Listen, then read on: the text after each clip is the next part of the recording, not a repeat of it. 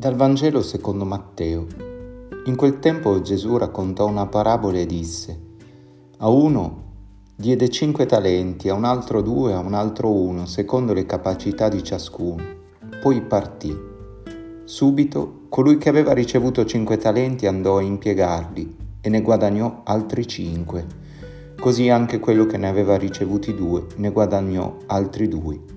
Colui invece che aveva ricevuto un solo talento andò a fare una buca nel terreno e vi nascose il denaro del suo padrone. Quello di oggi è davvero un bel Vangelo per celebrare la settima giornata dei poveri, perché in questi mesi, credo tutti, stiamo sperimentando davanti ai bisogni dell'umanità, l'umanità, la pace, la guerra, un forte senso di impotenza e abbiamo tutti bisogno di tirarci un po' su. Lo Spirito Santo ha proprio questo compito, soffia dal basso e ci spinge verso l'alto per continuare a sperare, per continuare a avere ancora fiducia e a giocarci nell'amore.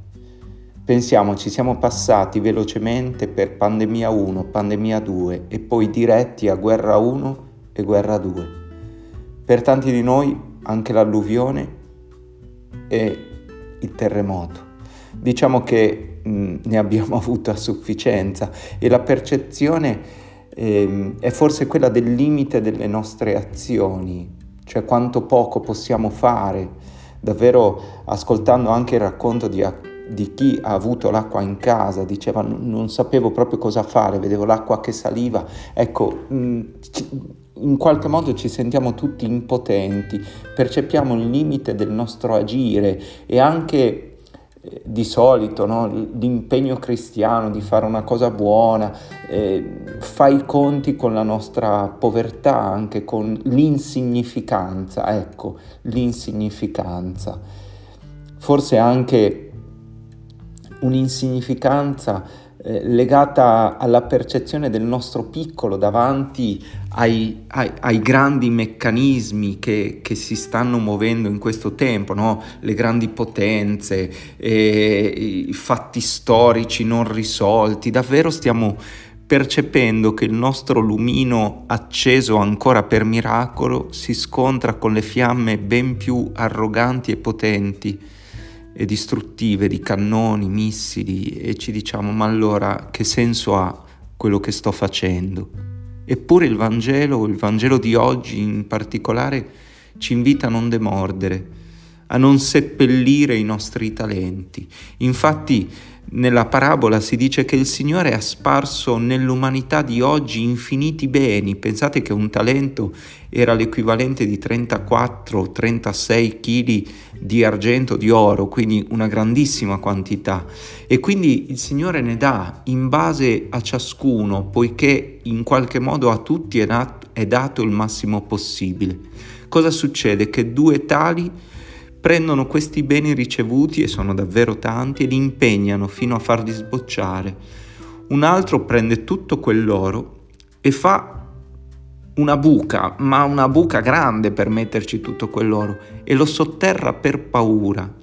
In realtà questi confessa di avere paura del suo Signore perché, cito, miete dove non ha seminato e raccoglie dove non ha sparso, quando in realtà, in realtà non è così perché se avesse creduto che Dio mieteva dove non aveva seminato, avrebbe creduto che anche nella sua povertà avrebbe fatto sbocciare vita invece di fatto si incaglia nelle sabbie della sua povertà senza fidarsi della potenza di Dio. Ecco il problema.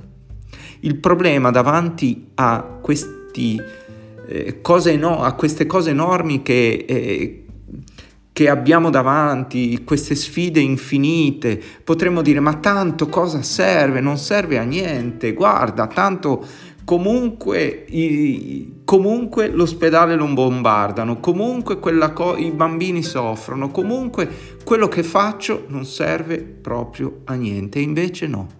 Ecco, il Vangelo di oggi credo che sia un balsamo per questo, perché raggiunge la nostra volontà di seppellire tutto e tutti e anche le nostre povere azioni per dire dai, proviamoci, non, non per la nostra forza, ma per lo Spirito di Dio. E allora chiediamo in questa domenica nella quale eh, ricordiamo come la Chiesa si dà da fare, si debba dare sempre di più, da, eh, o meglio, è invitata a darsi da fare sempre di più per i poveri, ma in quanto povera, non da ricca, ma vera, il vero servizio ai poveri è la condivisione.